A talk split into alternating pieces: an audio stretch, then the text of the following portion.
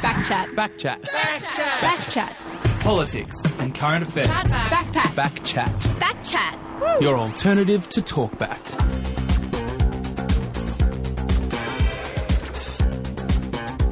That's right. Indeed, you are listening to Backchat on FBI Radio, your freshest wrap of news and current affairs. I'm Swetha Das. And I'm Shami Sivasubramanian.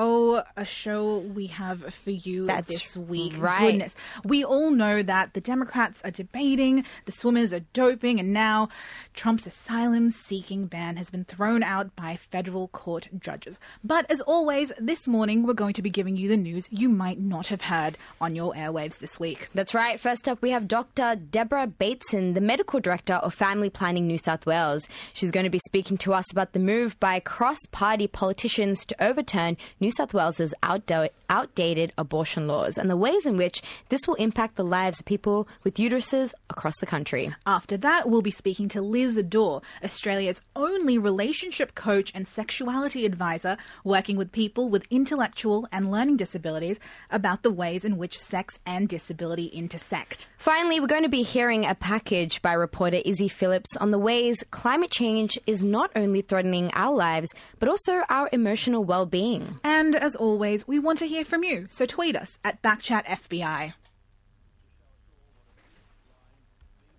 backstabbing, beep, treacherous, beep, beep, she is.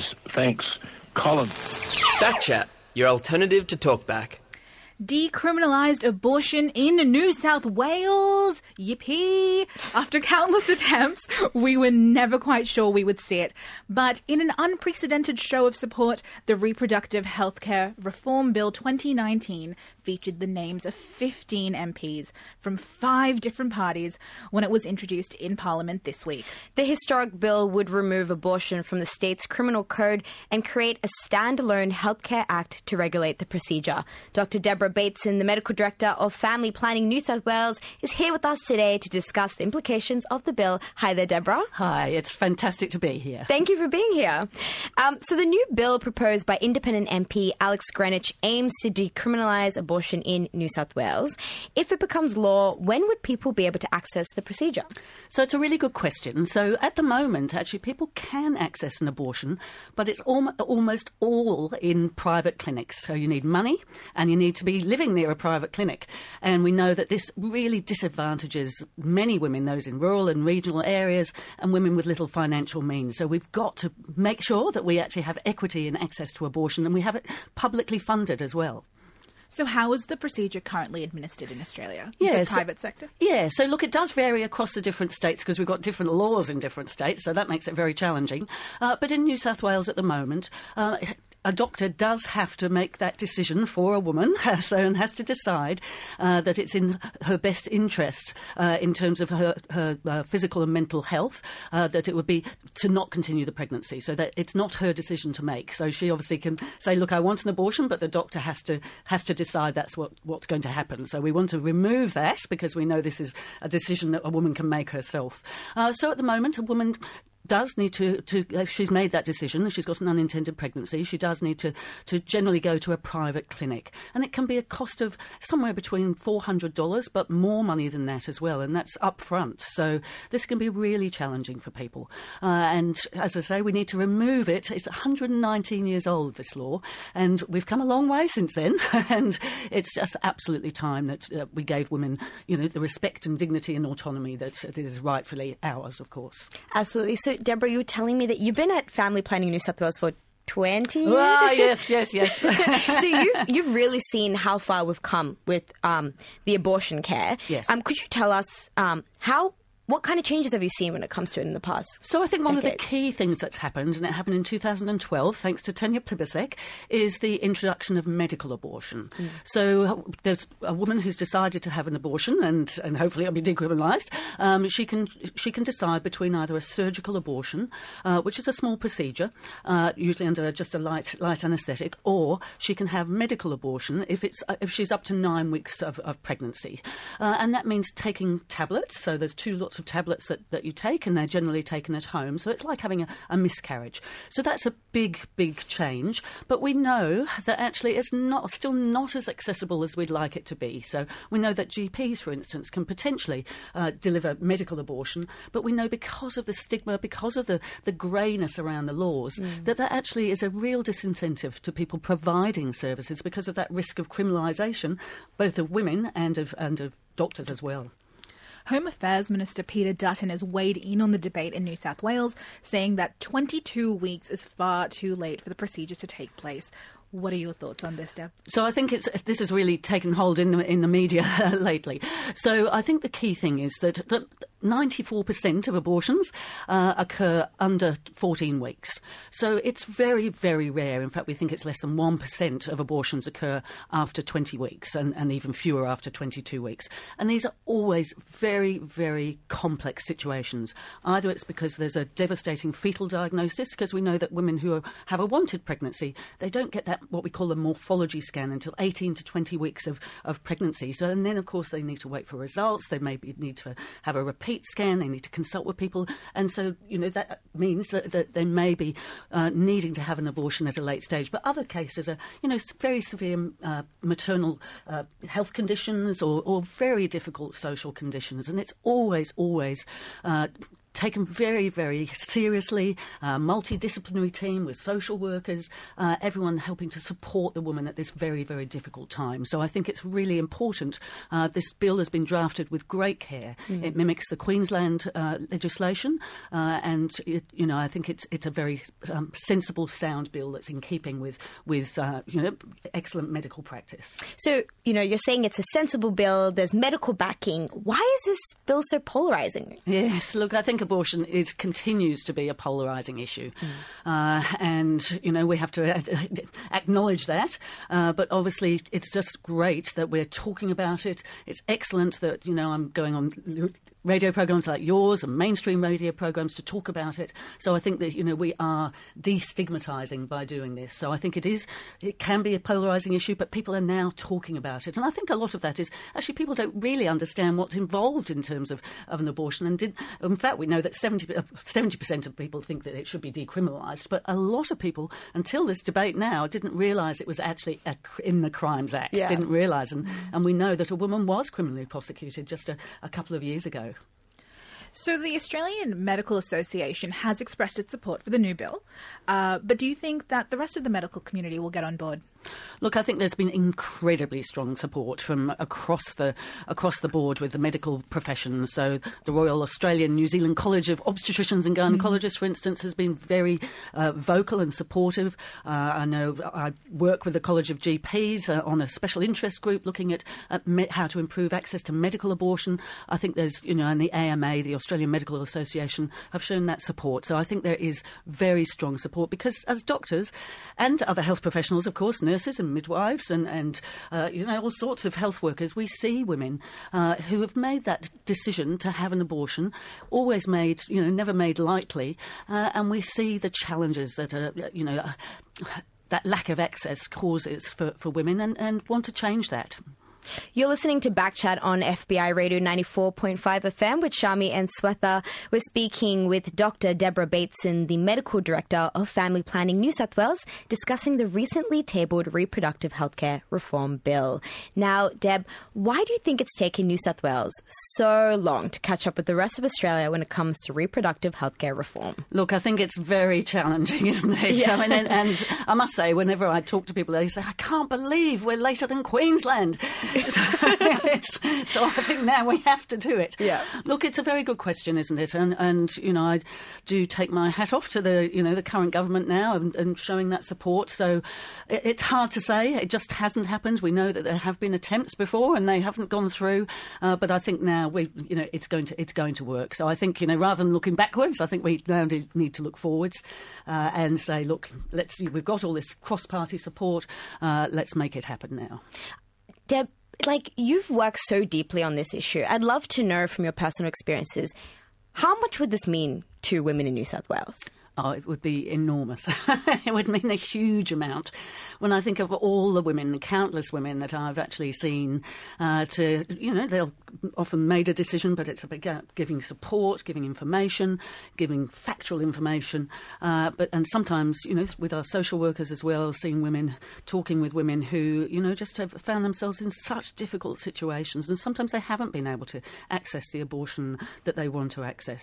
Uh, it will mean enormous amount to those women. It'll mean, and I know many of those women will just be so delighted if it goes through to know what it's going to do for other women who've been in their predicament. And I think all of all the countless colleagues who've been working on this for decades. So, uh, yesterday I was actually at a conference and I met a marvellous woman called Margaret Sparrow. I think she's 89 now. She's actually a New Zealander, but she's been working, you know, similar things are happening in New Zealand. There are people who've been working for decades and people will just be, you know, just overjoyed.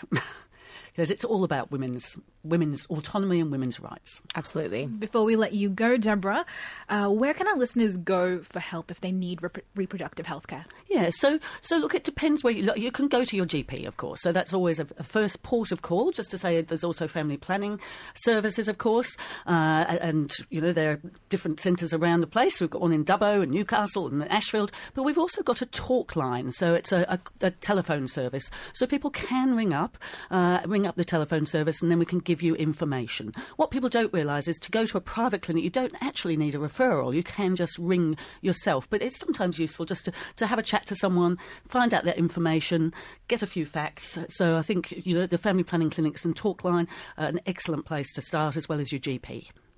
Thank you so much for chatting to us this morning, Deborah. Some very, very interesting information and My very pleasure. valuable information. Thank you so much.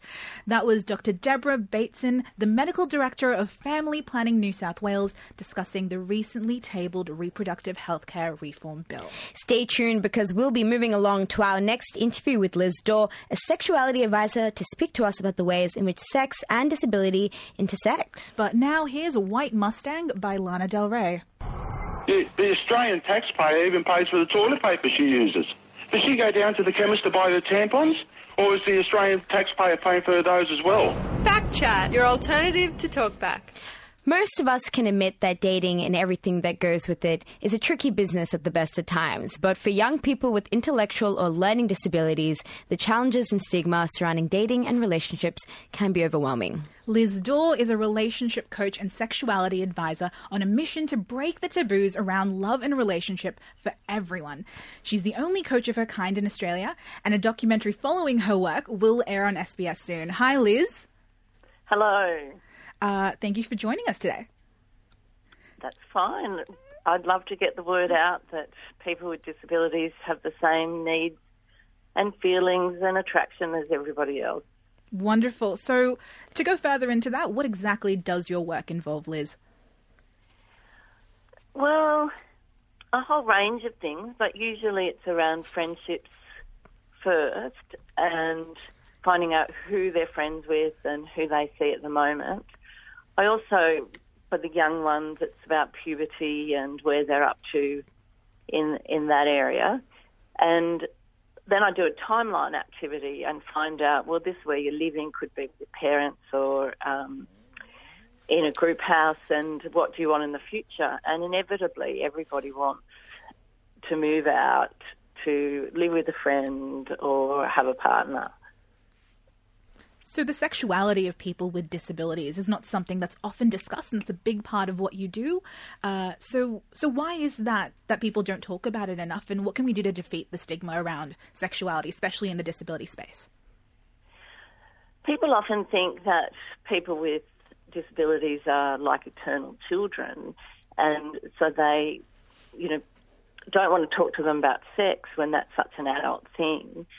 But I always ask them if their child or the people they're working with, if they think they've got underarm hair or pubic hair. And if they have, then they've got the same desires. And learning about sex uh, is essential to safety as well. Knowledge is power, and awareness about um, libido or unsafe behaviours of others towards them, and how to say no and how to get help is really important, as well as having their own fulfilled um, relationship and possibly sexual relationship. What are some of the distinct challenges that people with disabilities face when it comes to dating and intimacy? Uh, prejudice by those around them is is one. Uh, therefore, not having opportunities to meet people. They might start going online. Those who are on the autism spectrum, looking for people online, but that's a really difficult, challenging thing uh, because you come across slightly differently. However, I coach them about just going to a coffee shop during the day, just meeting for a coffee. However, the events that I hold are a safe place for them to meet other people, to be introduced. Or if they come on their own, then I give them advice about which meetup groups or which hobby groups are out there uh, that might be a good place to go and join and meet people and make friends. You mentioned um, the world of online. So, how do people with disabilities navigate the, the new world of dating apps? Is that something you broach? I do. Uh, people with physical disabilities use online dating and do that very successfully. People on the autism spectrum um, sometimes can't express their emotions as well as other people and might take something said in typed word more literally than um, it might have been intended. So, for those who want to do that, that's okay, but I just give some, them some coaching around it and suggest they actually try other uh, methods first. If they like singing, join a singing group. If they like gardening, then join one of the the community gardening groups and get that social interaction happening. The banter that we all start conversations with and practice that first. You're listening to Backchat on FBi Radio 94.5 FM with Shami and Swetha. We're speaking with Liz Dore, a relationship coach who works with differently abled people about overcoming the barriers to finding love. Now, Liz, how do family members of people with learning and intellectual disabilities play a role in their relationships? If you think about your own families, they're really important when you have a relationship. There's always the, you know, introductions and how will everyone feel about your partner but it's different for those that I work with because um, it's the parents who often take the step forward and ask that I give their children, their adult children or teenage children, some support because they can see it social functions, they're not so confident, or that they're eyeing people, um, you know, doing what teenagers do and chatting up the um, the waitress in the coffee shop. So they're they're ready, and the pets lots of parents recognise that rather than squashing it. They just want to direct it um, so that their child will have success.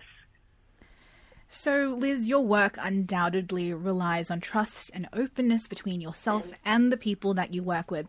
So, how do you approach discussions about sex and sexuality whilst eliminating any discomfort that they might feel? Well, after I found out what they do want in their life, if they want an intimate relationship, then I ask them, can I, I do a quiz with them, which is actually an assessment of uh, sexuality knowledge and awareness. But if they consent to doing that quiz, then I ask in a really, you know, school teachery way, I suppose, what they know about sex and um, just go through the quiz. And then I know where the gaps in knowledge are, and so it might be do you want to learn more about uh, consent or safe sex or gay and lesbian relationships, and we go from there. Just as a last question, Liz, we'd love to ask, you know, what are the holes in the resources the government provides to people with disabilities when it comes to dating, sex, and intimacy? Hmm. I think they're doing quite well at the moment. I'd like to congratulate them. I think people are complaining about the NDIS, but um, in this particular area, um, it's it's been there's more funding now than there was before because people tended to focus on where's the person going to live, where are they going to work, or what program are they going to go to, who's going to teach them to um, cook and get to work, and not even considered the relationships counselling or coaching or the social groups which has now been put on the agenda as because they're asked about the different areas of their life. So I think that's a good thing that relationships and sexuality is being acknowledged by the government. Well, thank you so much for being with us, Liz. It's a very interesting topic. We'd love to continue this conversation, but alas, that's all the time we have. Thank you. Bye. Bye. Um, that was Liz Dore, a relationship coach uh, and sexuality advisor who works with differently abled people, talking to us about the obstacles that come with finding love uh, in the disability community. You can watch the documentary about Liz's work uh, on the 7th of August on SBS. It's called Untold Australia Love Me As I Am. Next up, we've got a story from comedian Issy Phillips about the growing anxiety about climate change that can often tip into grief and even mourning. I found out recently that this thing that keeps happening to me has a name. It happens occasionally when I'm not expecting it. Sometimes I'll be going about my normal day and I get this pang of overwhelming sadness hit me when I think about the climate emergency. The way I would describe this feeling resembles being winded. It's the feeling you get when you think of someone who's passed away and you relive that moment of shock when you realize that they aren't with you anymore. This is how I feel when I think about our planet. I think about all of the plastic toothbrushes I've used in my lifetime and how each toothbrush will outlive me in landfill. But the thought that strikes me above all is that no matter what solution I think up, nothing feels great enough to solve all of our environmental issues. This feeling I'm describing is called climate grief. And it's something Dr. Beth Hill from Psychology for a Safe Climate has been researching. I would define climate grief as the experience of a whole series of different emotions that people are having in response to what they see as the ecological and some social crisis affecting our planet already and the kind of crisis to come that's connected to climate change. So these might be feelings like sadness, anger, despair, depression, fear, anxiety, um, a sort of anticipatory grief, thinking about what might be lost. Ange Collins is a playwright based in Sydney who also experiences the feeling of climate grief. For Ange, these feelings started to manifest in a physical way when she was thinking about the state of our planet. My experience of climate grief, it's often partnered with feelings of panic and anxiety. So I might get like head spins, I want to cry, can't concentrate on what I'm doing, whether I'm at work or trying to write. For many young people, climate action is a top priority, and there's a good reason for this. Tim Baxter is a senior researcher from the Climate Council, Australia's leading climate change communications organisation who provide advice on climate change based off the most up to date science. I spoke to Tim about some of the impacts we'll be experiencing over the next few years under the climate emergency. And when I was hearing Tim talk about the things that are going to happen, I couldn't help but feel anxious. The leading cause of death in Australia from natural hazard is heatwave, especially in our cities, but everywhere. Heatwave is also easy to predict under climate change. We can see very, very clearly in pretty much everything that we do around climate change that heatwaves are going to get longer, they're going to get more severe, and they're going to get more intense. And while we're in winter at the moment, we are still already seeing that heat increase. So while it may feel very cold for you when you're walking to the train station in the morning and your fingers and toes are going numb, it's actually quite a bit hotter than it should be across large swathes of the country. Although there will be devastating impacts to our planet, there still is a way forward. There are two paths that we have ahead of us. We have that scary, awful, and we also have a pretty decent future that we can aim towards. That's a future that is powered by renewables. That's a future where we've shifted our transport system so that it's no longer powered by fossil fuels. The only way we get to that decent world is through people getting involved and getting active. For climate experts like Beth and Tim, action is at the centre of everything. Action is where we fight climate change and our feelings of grief and anxiety. Action provides hope. Here's Beth Hill again. I think hope is really important, but I think hope is different maybe from what we tend to think of when we talk about hope. Hope is not sitting and, and hoping everything will be okay and, and wishing it to be so. It's not optimism and it's not passive. Hope is something that I experience in my own life through taking action. You know, I take action as a form of hope. And I think you need to possibly not put hope in opposition with despair. Like, I think it's possible to feel climate grief, to feel the despair of what's happening to our planet, and to hope that a, a better world can come out of it. And action, I think, can look a lot of different ways. It doesn't always look like going to protests. You know, action might be taking the time to really talk to somebody that you care about about how you really feel about climate change. That to me is a form of action. It might be a process of reflection for yourself. Action can look a lot of different ways. If you do find yourself in the depths of despair, it's important to remember that there is progress and things are happening. The United Kingdom has just signed a new bill to decarbonise by 2050, and it looks like other countries are lining up to do the same. New Zealand announced the ban of all single use plastic bags, and we have amazing youth action here in Australia. Above all, remember to act now, because in action there is hope. And hope is a powerful emotion, one that is strong enough to make change. Do what you can to fight the climate crisis, because if we all work together and do what we can, there will be no need for us to grieve our amazing planet. That was the phenomenal Issy Phillips bringing us a story about the implications and causes of climate grief.